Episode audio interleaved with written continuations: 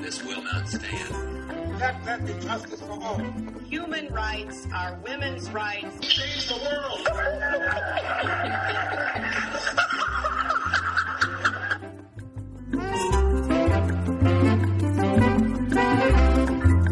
Welcome to Global Dispatches. This is your host, Mark Leon Goldberg. Very pleased today to be speaking with Jina Moore of BuzzFeed, who just returned from a reporting trip to Liberia, where she was really on the front lines of Liberia's fight against the Ebola epidemic. And she wrote a series of just tremendous articles from Liberia that offered context and texture to the country's struggle against the Ebola outbreak.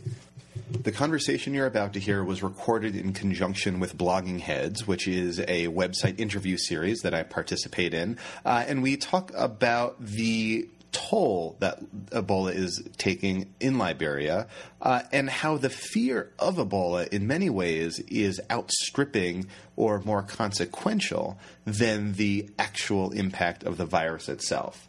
You'll hear in this conversation a little more of me talking because this was, as I said, uh, recorded in conjunction with Blogging Head. So you'll get a little more of my opinion, my take on things. But Jina is a fantastic reporter and writer, and I was so pleased to hear her perspective on what's going on. Remember to subscribe to Global Dispatches on iTunes, and you can find every episode on UN Dispatch. Here it is my conversation with reporter Jina Moore. Looking for a trustworthy podcast to bring you unfiltered viewpoints and experiences on global health? Tune into Global Health Matters, the podcast that connects silos and amplifies diverse voices to give you a holistic picture. Each month, Dr. Garry Aslanyan from the World Health Organization hosts discussions with guests spanning former ministers of health, award winning journalists and authors, and frontline public health workers. Join listeners from across 180 countries for an exciting season 4 launching in June. Global Health Matters is available on Apple Podcasts, Spotify, and YouTube. Certainly think that the fear of the disease is shaping everything about the reality in Liberia right now.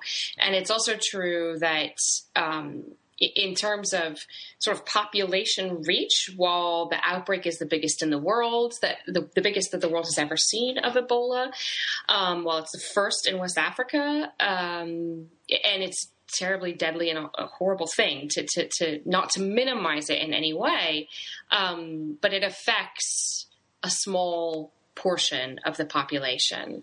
Um, We're talking about hundreds of people in Liberia who have succumbed to the disease, not like tens right. of thousands. Right, several hundreds, um, but yes, not tens of thousands. And um, there, there is uh, beginning to be, I think, some more awareness than there was of how the disease is transmitted, how to avoid catching it, even if you are exposed to it. And by exposed, I mean if you are living in the same household as someone who has the disease and is symptomatic or has the disease and, and dies of it. Um, but, but certainly the fear of it has really gripped uh, everything about reality in Liberia. There, you know, there are no schools. All the schools are closed. All the government offices are closed.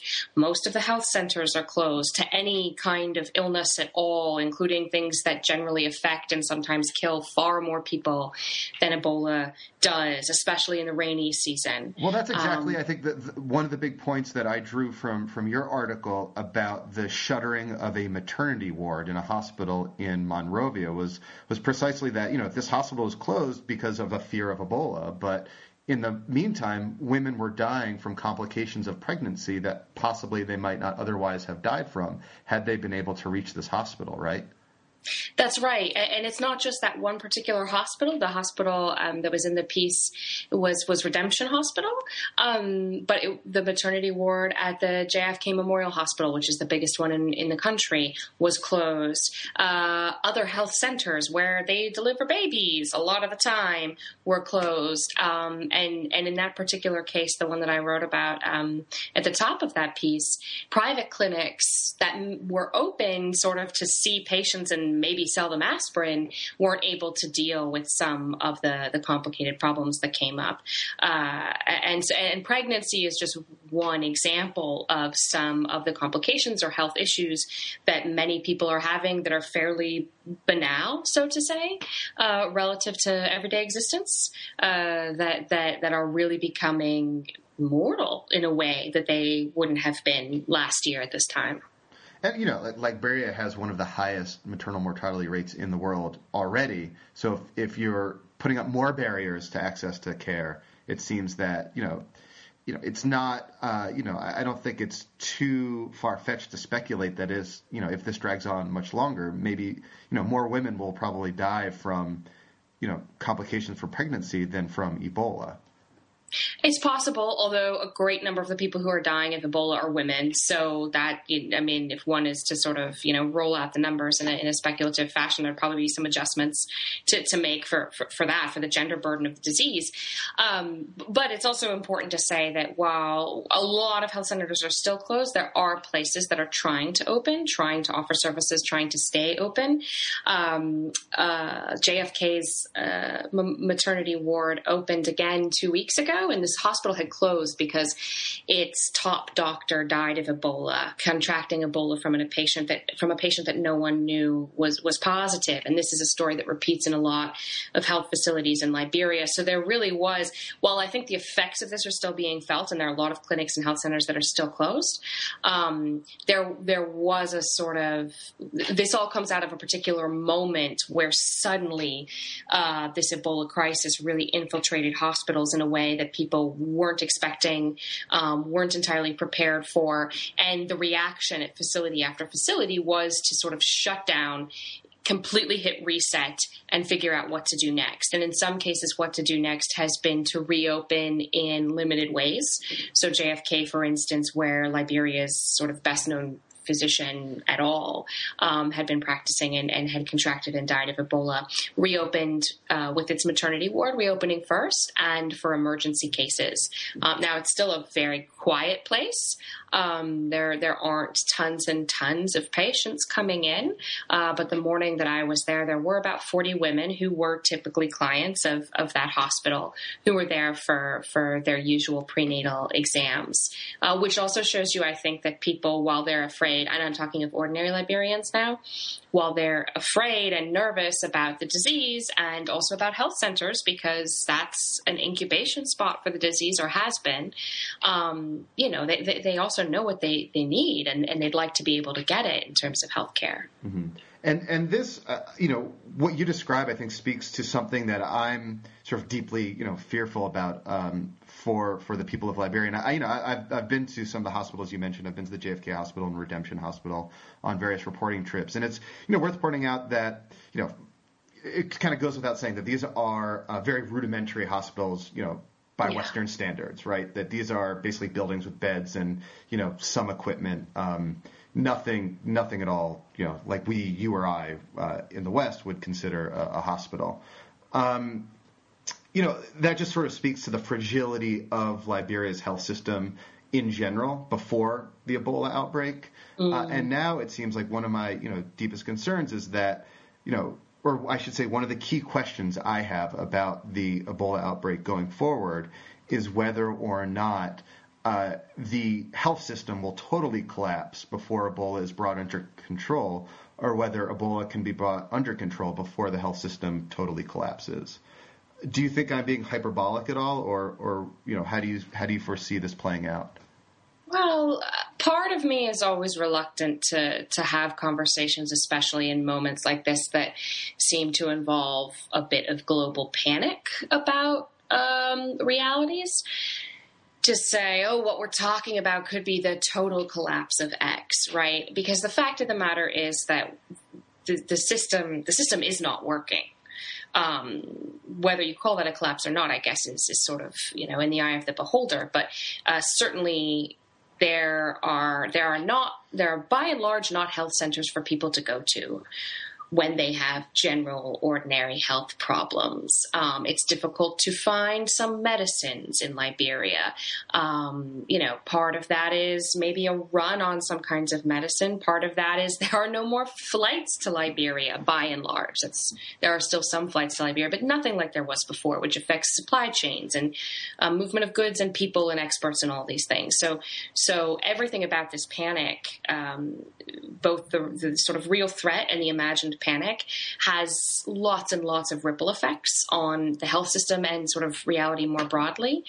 Um, but I also think that it is true that that in terms of Ebola specifically, the health system cannot deal. And I'm not speaking just of the Liberian health system, which of course was ill prepared to deal with a threat that it had never seen before. It's no surprise that doctors didn't know what they were dealing with because the disease had never appeared in West Africa, let alone in Liberia before.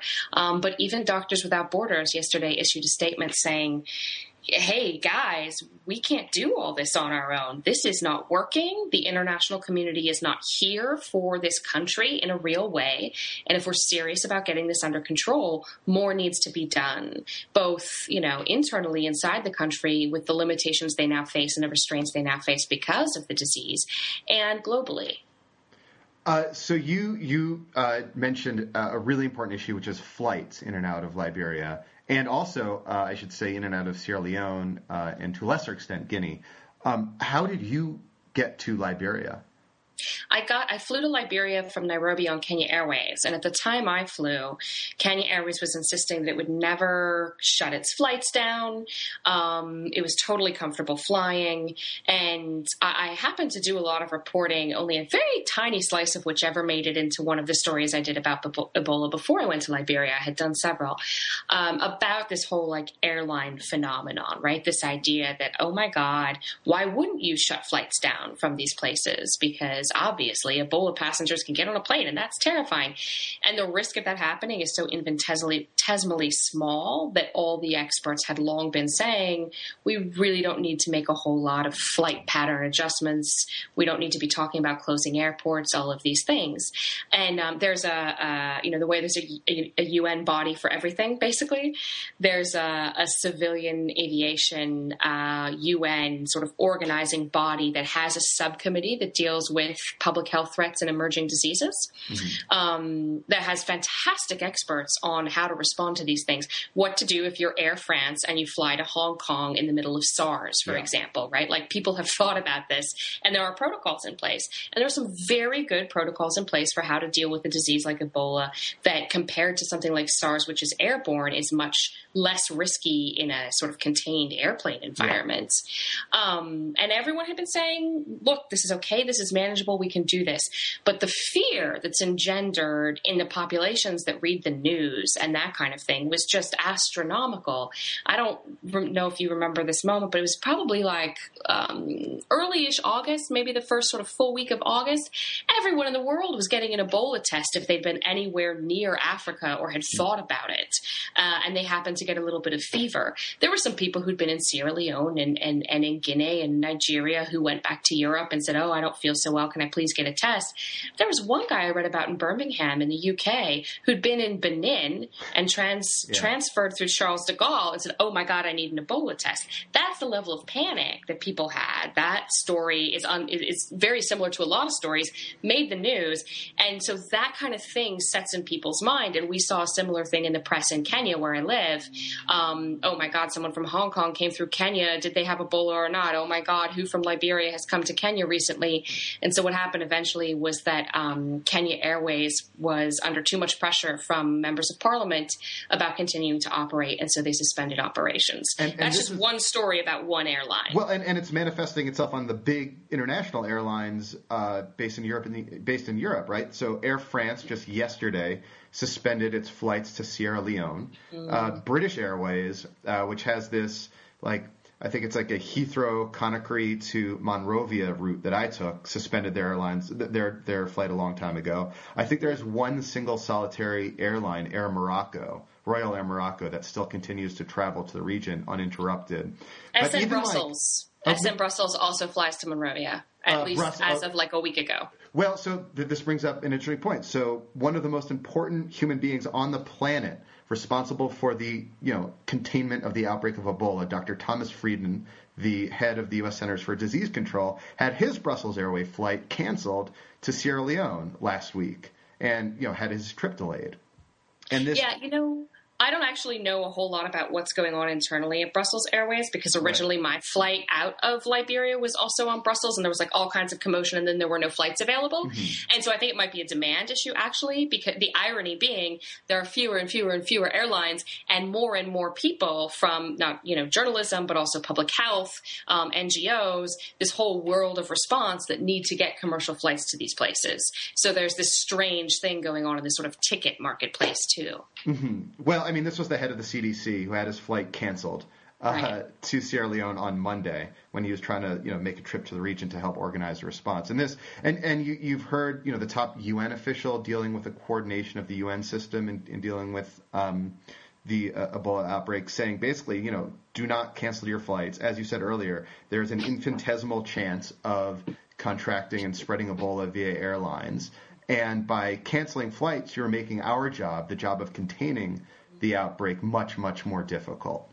Uh, and it's also, you know, undermining, you know, the long slog of, of economic development and, uh, you know, that the people of Liberia and, these countries have, have been, um, you know, have been undergoing since the end of the Civil War. And, and I wanted to actually take this moment to transition and maybe just kind of give people a brief history of Sierra Leone, maybe, uh, and sort of put this Ebola outbreak into the context of that history.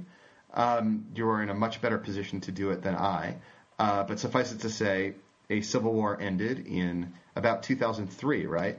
yeah, yeah. Liberia, we're speaking Yeah, in, in Liberia, yeah. The Civil War ended in Liberia in 2003. Ellen Johnson Sirleaf, Africa's first female head of state, is president, has been president, Nobel laureate. Uh, and things have been, you know, steadily improving uh, in Liberia since then uh, in terms of like security and uh, economic development. Why don't you sort of take it from here? Sure. I mean, I, I, I am in no way uh, any more of an expert on this than, than you are. Probably you may even know more about it than I do. But um, Probably not. we can we can debate the uh, the merits of our ignorance uh, uh, afterwards, um, or the or the extent of our ignorance, not the merits. Um, but but certainly since the end of, of the Civil War, Liberia has been um, trying to climb back to. Um, a, a, a competitive space, you might say, but that may even be overstating it. I mean, something resembling sort of stability, right? Um, and the security issues in Liberia is not unique in this regard um, from any other uh, post-conflict country, whether in Africa or otherwise. The first, the first concern is security, day-to-day security of communities, of homes, of, of individuals, and that takes some time. That always takes some time to happen anywhere, and then after that, you can sort of see a place moving on to, to kind of uh, the next step. Sierra Leone, similarly, um, was in a situation of war, actually a war that spilled over into Sierra Leone from Liberia. And so they do have this in common. And you could see, you know, even four or five years ago, both countries really sort of arriving at a, a sort of next step of, of, being able to tackle the challenges of fighting poverty, building basic infrastructure, offering basic services. Uh, this certainly it, it has put a dent in that, not not I don't think re, not primarily let's say that not primarily because the airline disruption you know foils the economies and that sort of thing which which which can be true. But i think more because the response in both countries to this crisis has been a full on halt to everything. There is no such thing as business as usual in liberia right now. There is no such thing as business as usual from what i understand in sierra leone right now. Uh, basic movements inside the country are restricted. Counties are quarantined. In monrovia there are parts of the city that are are quarantined. Um, and you know that's all sort of in the name of trying to make sure the disease doesn't spread. But that also means no one is doing anything else. All the ministries in Liberia are closed, and the, when I was there, the president um, had issued a plea, and there were all these pleas on the radio all the time for people who worked for the government, basically to loan their cars back to the government for Ebola response. Uh, certainly, the need for vehicles was was was huge. I mean, this is really the thing, the only thing that anyone is doing right now. And that kind of single minded focus, uh, while hopefully helps fight the disease, certainly makes it difficult to run a country in any semblance of the word in any other way. And I know the, the African Development Bank put out this report uh, this week, you know, saying that the economic toll of the Ebola outbreak could be just devastating in terms of like lost foreign investment and also lost productivity um, based on sort of the fear and, and sort of, as you said, the, the, the halting of business as usual. Um, and, you know, at least like from a UN perspective, both Liberia and Sierra Leone are seen as something of a success story because it wasn't that long ago, 10, 15 years ago, that these two countries were like the epicenter, were arguably like the most horrific places on the planet with just a brutal civil war full of like you know all of the the sort of worst imagery you can imagine you know mutilated limbs and and uh, rampant sexual violence. But now here we are you know 15 years later and at least in Sierra Leone there was a peacekeeping mission there that you know it, that didn't need to be there anymore so they transitioned out. And that's like the ultimate success for UN peacekeeping is if they can actually leave a country in the hands of local uh, authorities which they were able to successfully do last year. In Liberia there's still a a peacekeeping mission, though uh, it's you know smaller and it's like role is is no longer kind of that day to day security stuff. So in both you know instances, like you said, I mean this was these were two countries that were you know all pointed in the right direction, and the Ebola outbreak has sort of seemingly seems to threaten to halt that progress. Yeah, or or at least it's a coda to to progress or to some progress, right? I mean. It, you're right about, uh, I mean, obviously, right about um, everything you've just said in terms of uh, progress that's been made and yet drawing down of the, the UN peacekeeping mission in Sierra Leone, peace building mission in Sierra Leone, was um, a, a, fairly big deal uh, in terms of, you know, Sierra Leone's own moments in history. Um, certainly, a drawdown of the peacekeeping mission in Liberia would be still similarly celebrated, I think, both inside and, and outside Liberia. Um, but these are also countries with some significant challenges too, right? There's there's a fair degree of foreign investment in Liberia. Liberia is not resource poor. It has things people want. It has timber. It has rubber. It has um, land being cleared for palm oil plantations. It has a lot of uh, reasons that folks might want to come and invest some money. And most of the time, people who are looking to make major investments in emerging markets take long views. And, you know, even, even the UN thinking about airlines has taken a long view of, of what's going on in, in, in West Africa. I, I don't know that we know yet that Ebola is going to stymie the economic growth, the macroeconomic growth of these countries in the way that, that, that a lot of doomsayers are saying. I, it, could go either way. I mean, I, I'm, I'm not an expert. I'm just saying that I don't think we know that that's true yet. And I think it is probably still a little too early to have much confidence about that. I do think in something that we know is true is that these Liberia, in any event, is um, uh, a challenged country, but also a fairly corrupt country. There's been a, a rather sizable uh, sum of foreign dollars invested um, as aid or as, as bilateral uh, donor money into, for example, the health sector in Liberia. And you could visit in 2009 and you could visit in 2012, as I did, and not necessarily see a whole lot of change. And I think now when people look at um, what's going on in Liberia, there are a lot of hard questions also being asked about that. Wait, wait, wait, wait. Not that that money would have helped prepare you for Ebola, but hey, where exactly did all that money go? Um, now's not necessarily the time to get distracted by those questions. I mean, mean only to suggest that this is not really, you know, only a story of countries on a rosy path toward progress, and now, oh no, there's this distraction. Um, and I, I, you can see in Liberia, in this sort of day to day of conversation, the political manipulation of variations of those narratives, right? And on the other side too, you can see people manipulating the Ebola story to sort of try and um, uh, undermine the president or the or or her administration as well. Um, I mean, only to suggest that it's a very complicated reality, and whichever thread you happen to pick up of it has political resonance on one side or another. Thank you all for listening. Uh, I have some great episodes of Global Dispatches coming up, great interviews lined up with some really impressive and interesting figures in foreign policy. So, subscribe on iTunes so you don't miss an episode, and we'll see you later. Bye.